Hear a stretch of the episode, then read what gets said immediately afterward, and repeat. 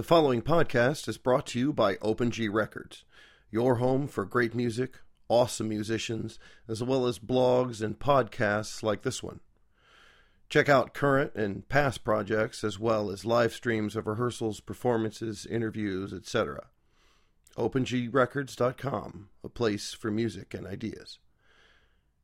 This interview with composer and thinker Ed Jacobs was the very first I ever did for OpenG Records, uh, even though it's not the first to come out on the website and on iTunes. Uh, like most of my interviews, this one was done in a room in my house where I practice and play video games that I call my man cave. Uh, and one of the reasons I wanted to do these interviews in the first place is to show what real life is for musicians and what we really do during the course of our days and what kind of people we really are. And to that end, you really hear what real life is like for me in this case with a young son who was just a couple of weeks old who came into the interview with a cold and coughing and not feeling well and the buzzers for for the intercom and for the laundry going off and uh, just life generally happening around me and Eddie having our interview. So Eddie is a great friend of mine and actually wrote some music that appears on my debut release.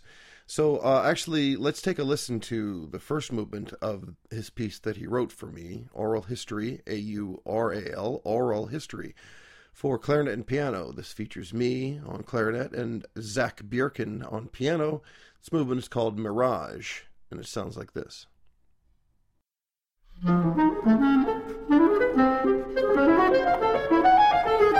Música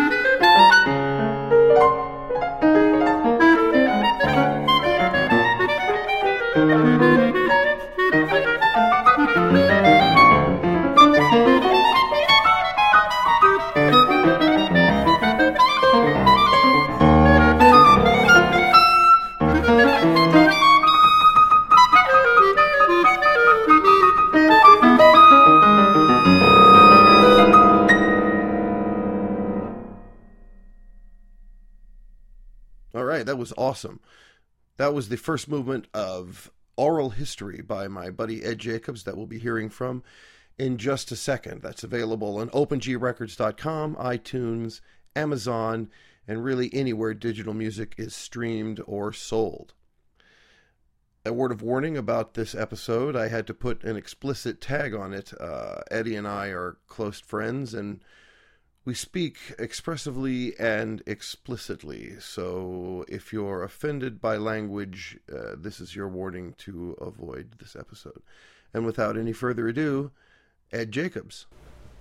Okay, so we're in my man cave here in New York City with composer and man about town, Ed Jacobs.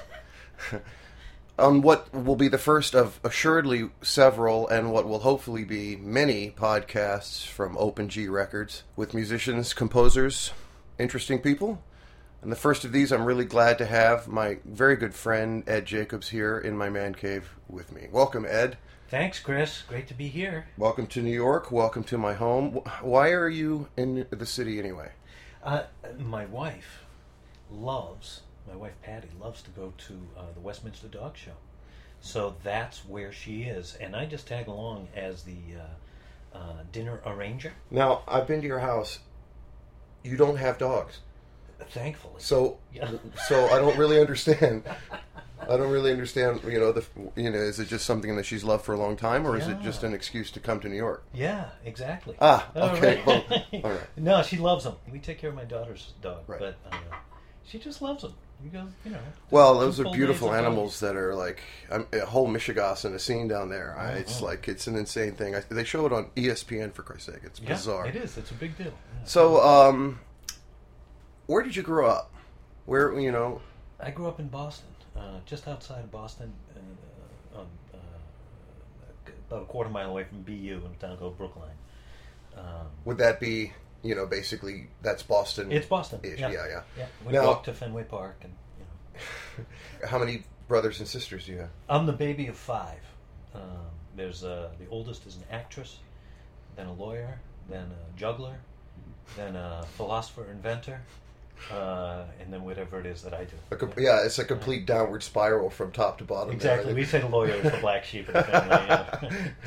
Yeah, um, and uh, when you were growing up, was there is there a big Jewish community like in, in that town? Or you know what? The town does have a big Jewish community. Not so much the side of town that I was from, but um, the town is known kind of as a Jewish community, but but not so much the side where I was from. I see. Um, but yeah, you know, we went to temple and all that until we got to a point where uh, I had a dear friend of mine and and I used to skip Hebrew school every day and go to a Chinese restaurant and order spare ribs and, and hide out in the park and, and then go home when Hebrew school was supposed to be over. Right. So, yeah. No, I I used to go to the, the video arcade myself, uh, that's- but I went on my own and that, food food has been my No, thing. I get yeah. it. No, it's like it's the same. You know, you're just tickling different parts of yourself.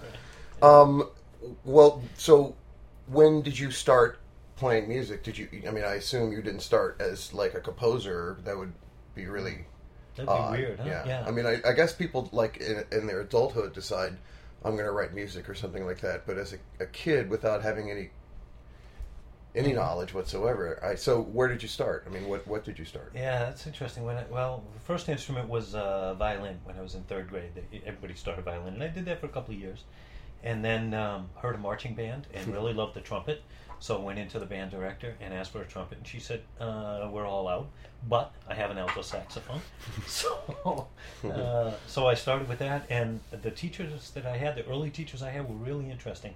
Um, they they hated the technique and the etude stuff. So he would give me an assignment. He would say, you know, learn the B flat major scale and play this etude. And I would come in and I would do that. We would be done in five minutes. And he would say, okay, I'm going to sit at the piano, play what sounds good to you. And Oh, I see. that was that went on for years. and uh, I did. I became a good reader, sight reader, because he would have me do a little bit of that. And we, I played jazz, played in the jazz band, made arrangements for our jazz band. We play gigs with whatever you know. I would I would play the guitar solo on my saxophone of some Santana tune, Yeah, or, yeah. or whatever it might Yeah, be. yeah. So would those those early kind of uh, improvisatory lessons were those were, were those jazz based or would you just strictly just say just play? Well, it's an interest. He would say just play, and what he was playing was jazz progressions, but I had no idea that's what they were. Uh, I I literally grew up with an AM radio, so I only knew the worst of. Now, let's say let's say when you know. were born, just so we could put like put put some carbon dating. Yeah, on this. 1820, uh, uh, 1961. Okay. Um, so when I was growing up in the late 60s and 70s, all we had was a little, you know, the alarm clock and the AM radio. Yeah, yeah. So I had no musical exposure or vocabulary. Um, so when this guy just said plays with play what sounds good to your ear, you know, I It's played what almost sounded like good to you were ear. Almost like you were making that language up yourself. I, I yeah, I, I was. Um, I, by the time he had me learning Charlie Parker tunes, And how old I had then? no uh, freshman, sophomore in high school, you know, whatever, 13, 14. Um, but then finally, he got me. I think in my junior year of high school, he got me a copy of the Omnibook, which is all the The Charlie big Parker solos. and like and Well, they're transcribed Charlie Parker oh solos oh yeah right. and and I and I looked at them, and then I looked at the tempo markings, and I said, "But this doesn't make any, you know, what, seriously, you know, is this Yeah, a right. misprint or whatever?" And then he started to give me some recordings, and I and I heard what was going on, and I and I recognized that these were the same chord progressions we've been playing, but I'd been playing for Yeah. like you know one. it's a major what the fuck kind of moment, you know. Oh, it's like man, it was unbelievable. Yeah, hey, we can swear on these things, by the way. I just want to go ahead and, and, and just lay that rule out. Okay, You know, it's all right, just that's like, cool. you know, I mean, it's, it's, you know, how many classical, you know, it's, it's not fucking NPR that I'm trying to do here, you know what I mean? So, um, People even swear. oh my God, gross. actual adults who, Mm-hmm. who hang out occasionally use profanity. Um, so when you were doing all of that, I mean, obviously, uh, you you gained an interest enough to go to college for music. So, like, where along the line did was there was there a seminal kind of experience? Was there a moment that you could point to where you were like, "Holy shit, I have to do this"?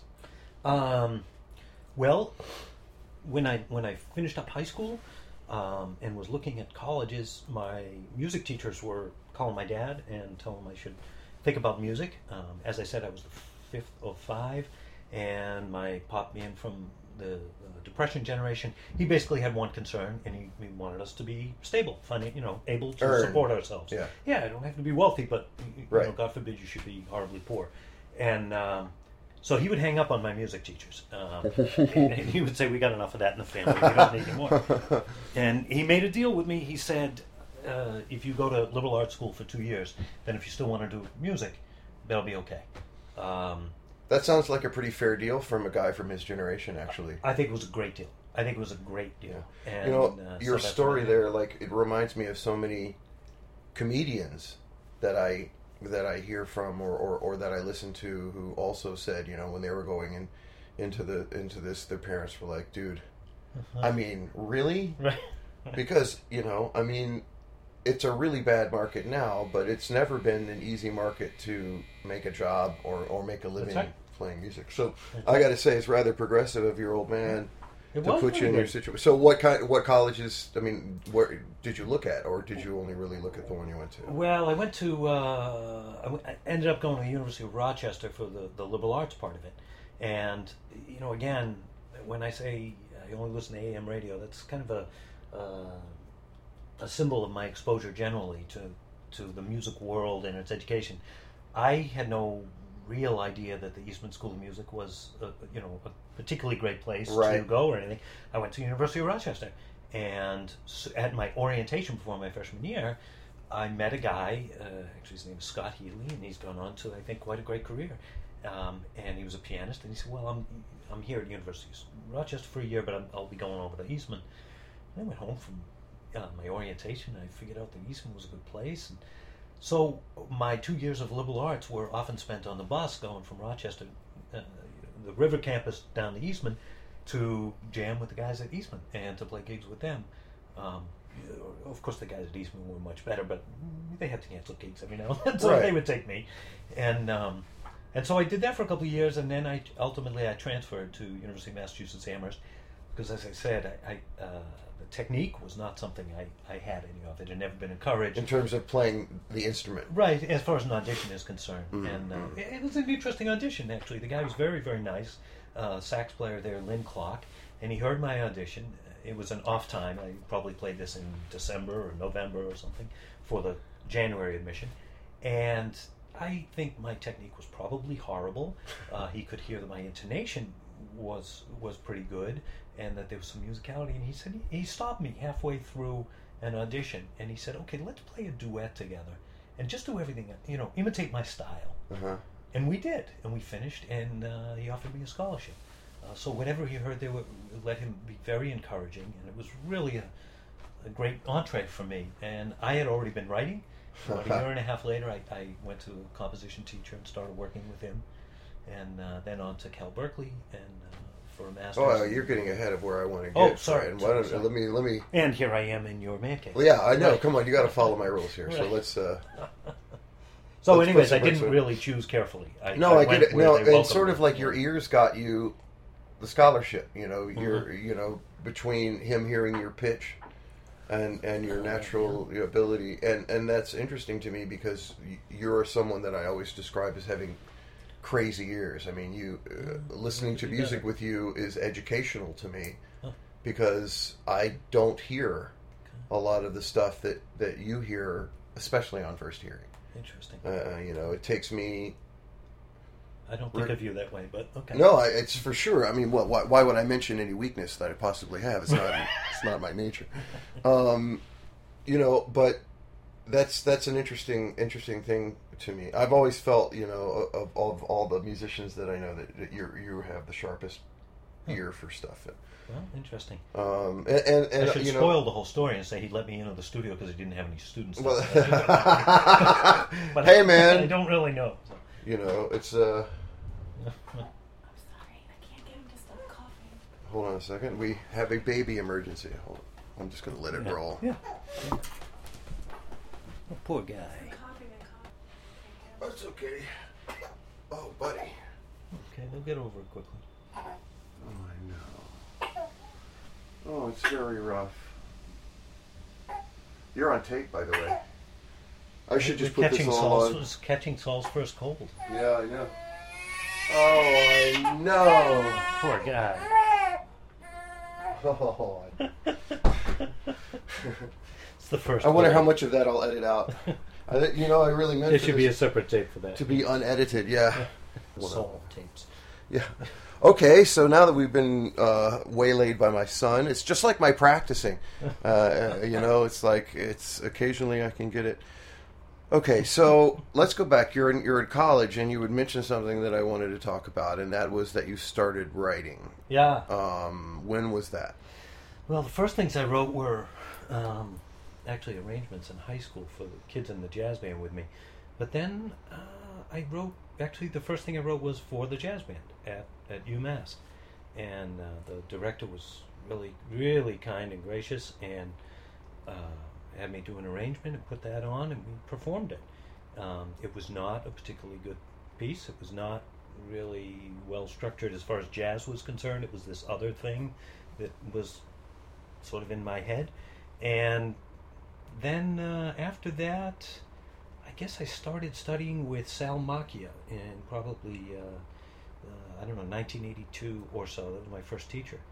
And Sal's bass player, great teacher, unbelievable ears. Uh, got us. That's kind of an e-day fix for this I, well, maybe, but his ears are, are really something. I mean, they're just unbelievable. And um, and so I worked with him for a couple of years, and he had me doing all kinds of stuff and listening to all kinds of stuff. And he was a bass player who certainly understood jazz and played in orchestras as well. And uh, so he, he's just an amazing influence for, for those first few years of composition. so your first writing My first pieces. were were jazz. Well, the first thing I did was an arrangement for jazz band, but I wouldn't call it jazz. Uh, that was just the instrumentation that I knew, uh, because I played in big bands. Right. Those were the, you know, the school music large ensemble kind of things, um, as well as wind ensemble. But I just didn't know those. Oh, I think I've seen a picture of you from those years when you had hair.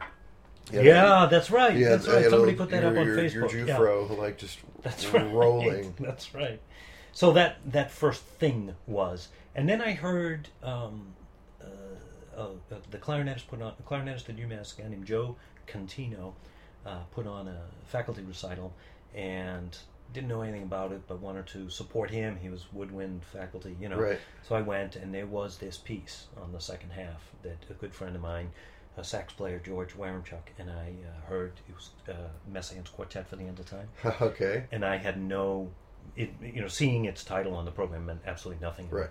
And first time I ever wept at a piece of music, and I'd never had an experience like that. I had no idea how good the performance was, but it Yeah, well, it was great. I mean, clearly, Well, yes, that's right. I mean, you know, technically, I have no idea. right. What, It doesn't.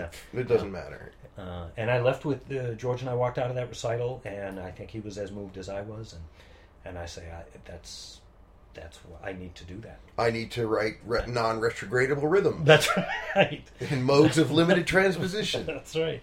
So he uh, he said, "Okay, if you write something, I'll play it," and that's what happens. Yeah, man, that's how it works. You write something and I'll play it. Is the root of a all lot kinds of of, problems. stuff. Yeah, right?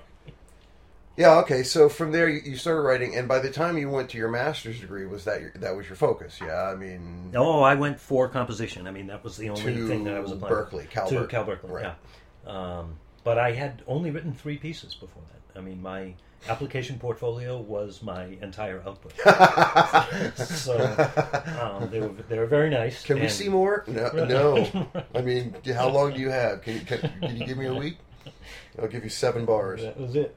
So I was out there for a couple of years and worked with um, uh, Gerard Grisey uh, and uh, Olly Wilson, Andy Imbrie, and and and it was a it was a great place and it was a great time and it gave me I met a lot of wonderful people and we're, we were there for a couple of years and really loved it. Um, Now you say we. Who are you talking about? uh, act, it was my f- when when I went out, I was engaged. Between my first and second year, I got married uh, to my first wife, and uh, you know, so we were married for the second year, um, and then we moved back to. We knew we wanted to come back east, probably, um, especially since my dad had died in the interim. Uh, while I was What year? Berkeley. Where? What year is this? 86. Um, we got married in 85. My dad died in 86. So you were 25. Yeah. yeah. That sucks. Yeah, it wasn't. It wasn't. Um, it wasn't good. How did that? I mean, did that like? I mean, did you just keep going through that? I mean, did you Uh, well, take off any time from school? no. It was. Uh, it was late February in my second year, and you know I only had a few months left uh, in my master's degree, and you know I think I came back east for a week, maybe two. I was studying with Olly Wilson at the time. He was just unbelievable.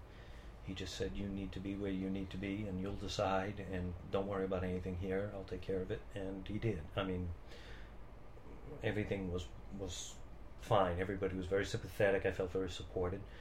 And I came back, and it was a cathartic musical experience because I had been working on a piece uh, for chorus that uh, was was just not working for me. And I came back, and this other piece came out for chorus and two brass Mm. and percussion.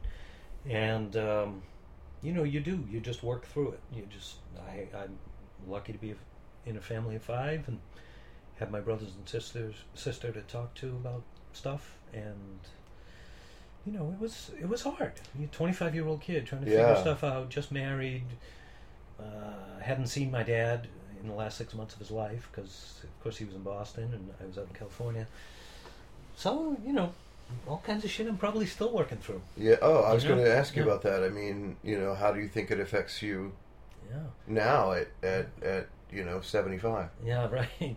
Uh, it's uh, it does still affect me. The things uh, so many years later now, twenty seven years later. Um, I suppose it affects how I think about my relationship with my son. Uh-huh. Uh, it certainly affected the relationship I had with my mother. And how old is your? How old is Joe? Uh, Joe's is uh, uh, born in '88, so he's he'll be 25 this year. Yeah. So imagine looking at your son hmm at 25 and think that's when you dealt with your dad dying. That's I mean, right. wow. I mean, that's like Yeah, I try not. I, I actually have not pointed that out to him. Uh, I, Yeah. I. Sorry to to to bring. Let me the- darken the mood Yeah, let for me the let next me few years. bring Charon's boat into the into the conversation. Yeah. So when did you have Joe? You know, obviously you said you know, yeah, we so were back you here in New York. Yeah, Yeah, and, and you were doing you were working at that time on a on a doctorate. Yeah. in at Columbia, right? Yep.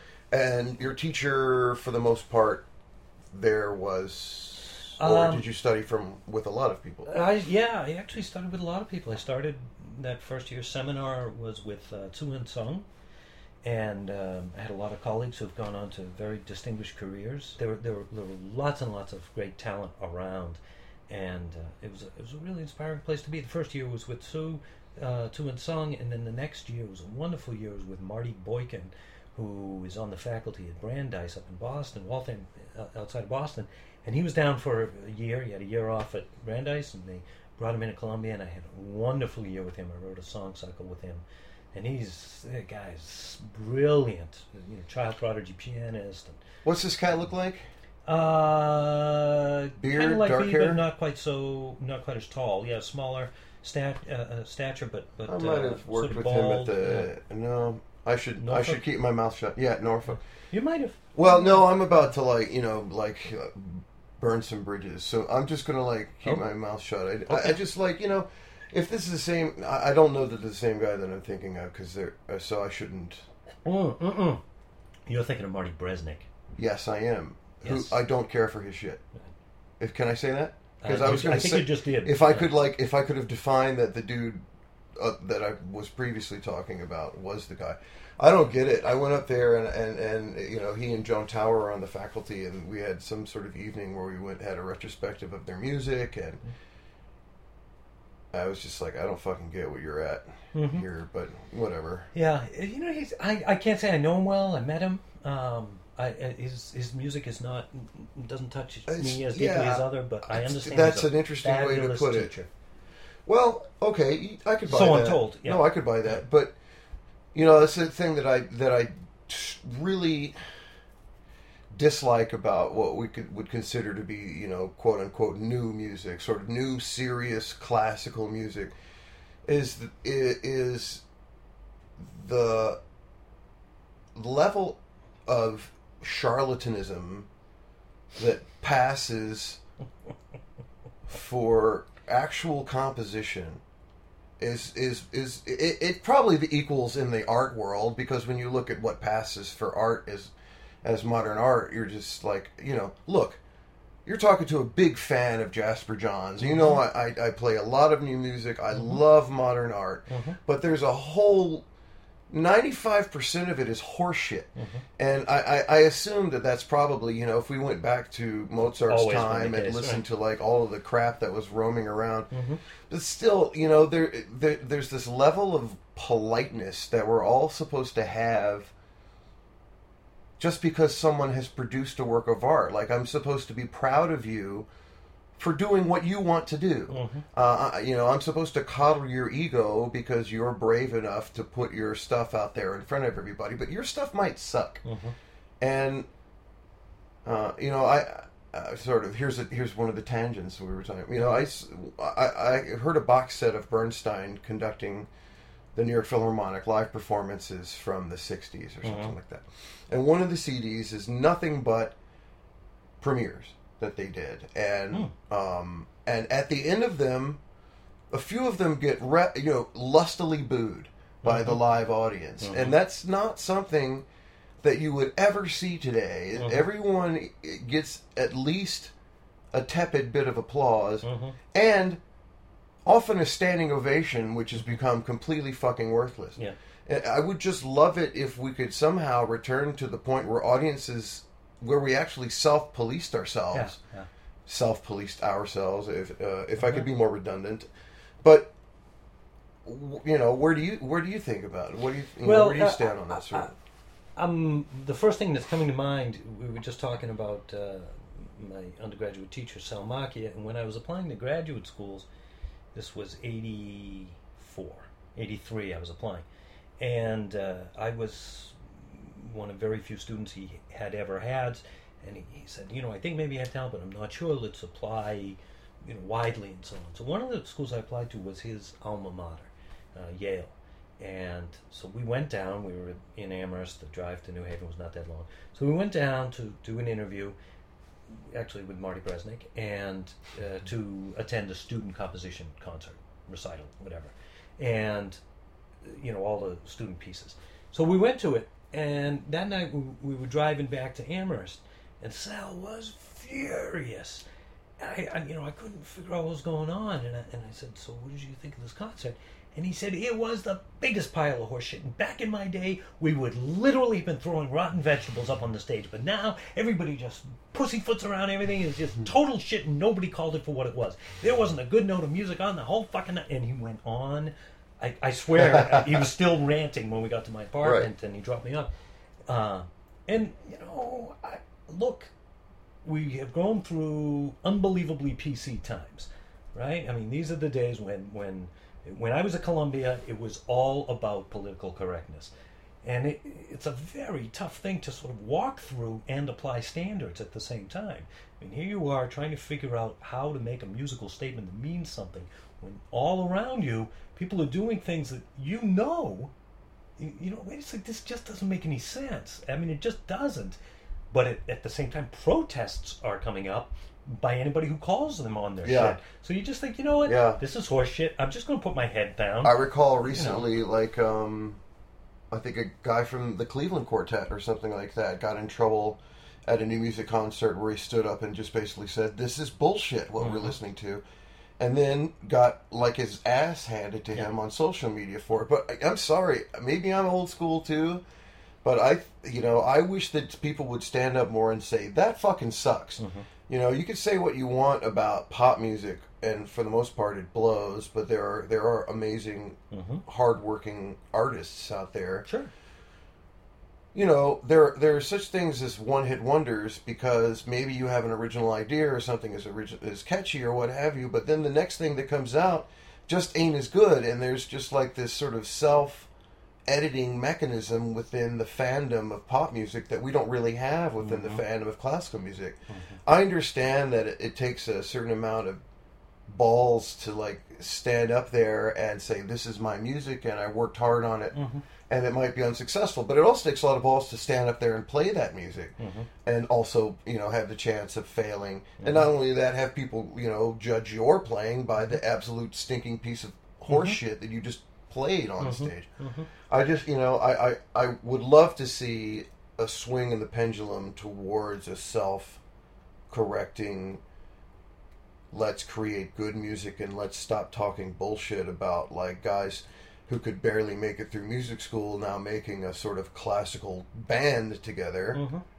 Well, I think you know there's uh, there's a couple of things buried in there, and, and one, of course, is the distinction often in the classical concert world between the performer and the writer, right? In the pop world, s- sometimes right. those well those overlap a whole lot more, Right. right? Um, But and oftentimes if somebody's written the song you don't know that. You don't you only know that that's the artist singing the song. Right. You don't You don't even know them as the one who created it. And of course, you know, somebody else may have written it too. Sure. Of course. Oh yeah. But in the classical, world, I mean, when you get up there and you play a concert of clarinet music, chances are uh, you're not the composer of it because Right. that's that's not how you have trained yourself or the or the path you've taken at this point.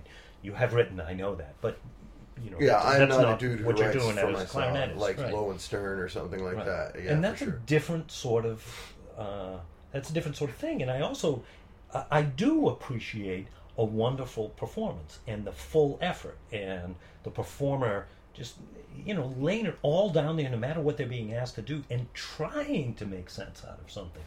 And if it's something that has no rich tradition behind it, and by rich tradition I'm talking about a particular syntax, not the rich tradition we have behind us of music, but uh, somebody is, is creating a new way of putting together notes or new ideas. And you know what? It may not be fully realized yet, or it may not even be that sophisticated, but the performer is sitting there trying to make sense out of this thing. And it is entirely possible that the performer deserves that standing ovation for an insane effort to put on because they've been Oh, hired yeah, to put but together that'll something that never sucks. You know? happen. Well, no, If the piece of music is ass, then you're just going to get the Well, I have seen. We've all seen really fine performances. Of No doubt. Shit music. No doubt, but I'm not And led to it, stand yeah. up for that because it's just like I can't. Right, I- well- you know, I didn't like it. No, I appreciate. Yeah, that that, But that that comes into the performance element range has of to be, you know. appreciating rather than liking. You know what I Well, mean? that's It's right. like- and but well, but liking what the performer has done. I mean, you can see the performers yeah, no, I get what you're getting coming at. through. But I still you know. think you know. Listen, you, you'd have to give a miraculous performance to like get a standing O from a shit piece. E- e- Yeah, even that is I understand what you're saying. at least gets the. Right. So let me ask you: uh, when when did you have the first performance of work of a work of yours that you were satisfied with? That you know maybe you know earlier you thought, oh, that's cool sounding, or that's you know this, that, and the other. But when did you have an actual fulfilling performance of a piece of your music? Uh, it was not till 1988 uh, at the Wellesley Composers Conference, uh, run by Mario Davidovsky, and uh, some really great players from New York and Boston uh, are there. And it was a little song cycle, uh, the one that I mentioned that I wrote with Marty Boykan, actually. And it's for uh, soprano and uh, bass clarinet, viola, and percussion. And uh, Emily Dickinson songs. And it was the first time that I had professionals really look through music that uh, they just could totally nailed it. Um, and that, and that was an amazing experience. Yeah. Uh, uh, you know, I had been writing for whatever five, six years, and uh, hadn't seen anything like that. What I wanted to hear is what happened, and, That's and more. right. Yeah. That's awesome. Yeah, and in the interim, um, uh, one of the things that I don't think performers appreciate as much as perhaps they could, and having written just a couple of things, I can only you know sort of still stand on the outside and and, and know it, but I, I do get it on a small scale. Is the innumerable disastrous performances that you have to sit through of stuff that you know is better than that You hope. okay, or that that You don't know shit hope is you better than heard that. it, You yeah. know, I don't think that performers know. You know, really think enough about what it's like to sit there in, in the audience and watch something that you created either take off or flame out Mm-hmm. that you have absolutely no control over. You have Yeah. no um, you have no no hand in the jar. So I mean, when it gets to having a good performance, I would imagine that it's like A good performance is an amazing thing, um, in no small part because you, when, when people come up to you after they hear it, hear a good performance, and they tell you what they liked and they tell you how much they liked it, you realize that what they liked is what you wrote. Because of course, whatever is performed and they hear, that's the piece. That's the piece, So right. if the performer's unable to to cut it, uh, or they shit all over it, or whatever the case may be, I mean that's still the piece. That's a very real, like, it's a very real possibility and danger with your music in particular because, you know, it's uh, it's fucking hard. it is hard. it, it like it requires like a like an entry ticket. Yeah, right. You know, it's you, you do not. It's one of those you can't ride this ride unless you're this tall.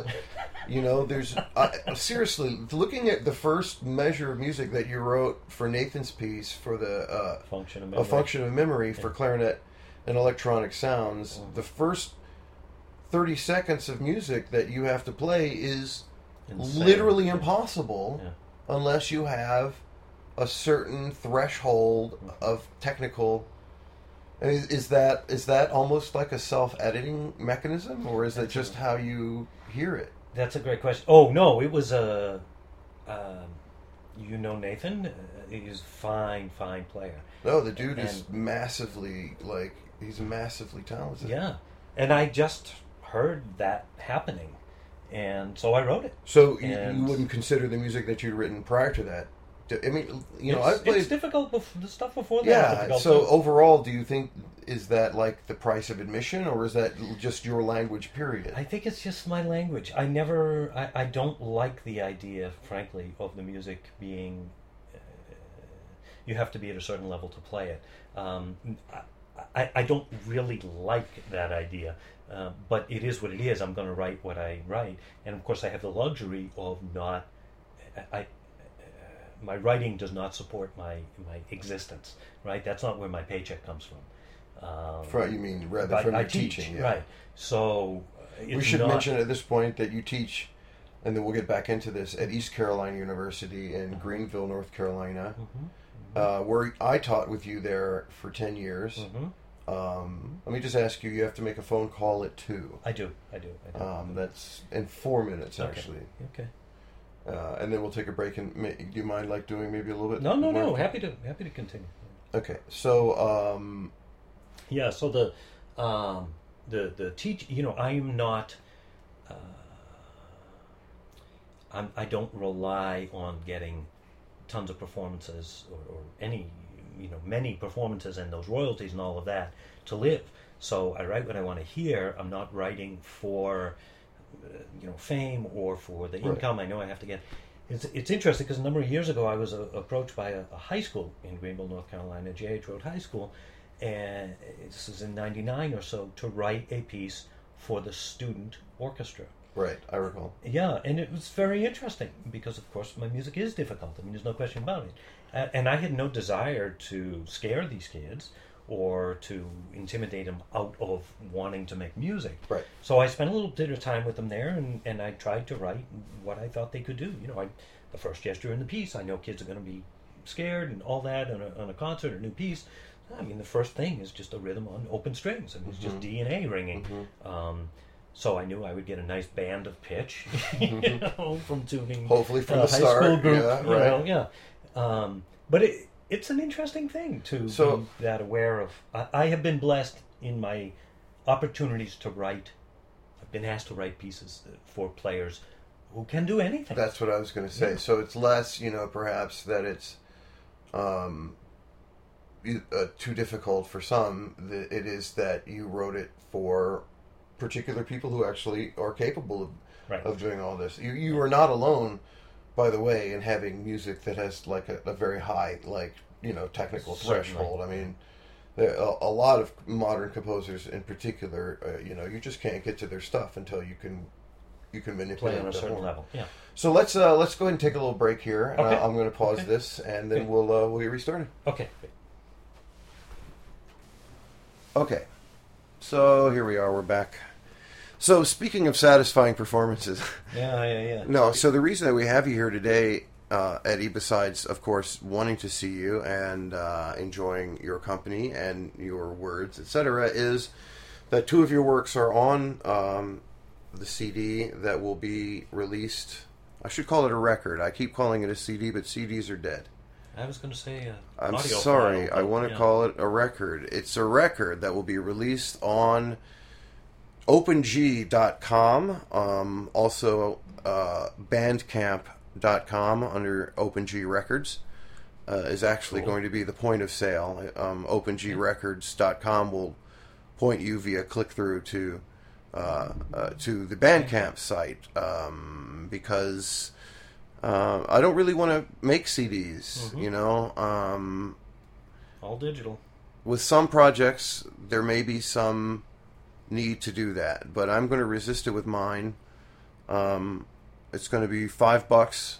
Um, no individual tracks. Buy the record for five dollars, Oh, great. um, or don't. I don't care. Mm-hmm. No, I care. Please buy the record.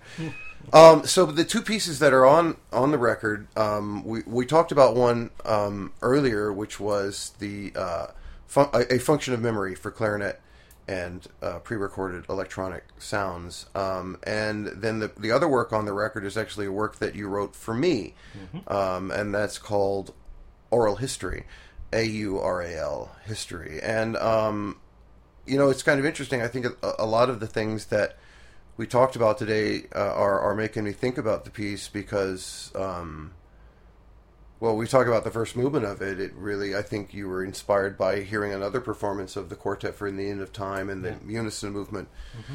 thereof.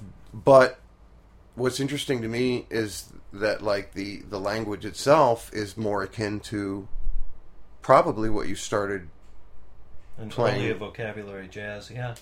Yeah, I think that's right. I think that's right. It's it, it's heavily jazz influenced, but it's also clearly drawing on the, the unison movement in the Messiaen, the Quartet for the End of Time. uh, the the movement. You know, I've come to actually uh, like this piece quite a lot. Um, uh, through your performance, you've you've shown me a lot about the piece. And, and no, no, no, I'm serious. Um, especially the middle movement. The middle movement for me is uh, it's a real soft spot. Uh, I, I really, I really quite like that. I like the idea and Well, you know, I that might be um, um, um if I can lather my myself up briefly. that might be like actually something um, that is more akin to to something that might be my style of performance. Uh, in terms of you saying that it elucidates things for you, because that's that's the recording.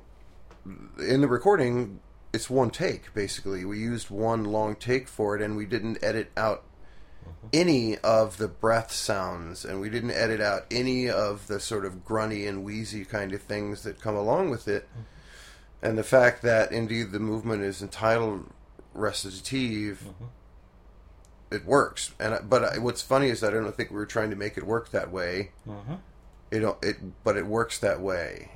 Um, whether whether it's uh, uh, some of it honestly is uh, Adam Abeshouse's genius like miking. Uh, he just he got Yeah, he got a great. he got the live sound. performance Yeah. there that that that sounds you know the thing that I that I thought the most when I got the record was this sounds like I thought it did Mhm. and that's Yeah, it's real. It's, Awesome. It's not produced. that's that's you know it's sound. really so so um the second movement you wrote first yeah is that is that right the I think I did, uh, and that's often what happens. Is whatever the slow music that draws me into a piece. Uh, maybe it's because it's just the way my brain has to warm up. So the first things I hear are slow. I don't know, uh, but I, I tend to write those first, the slow movements.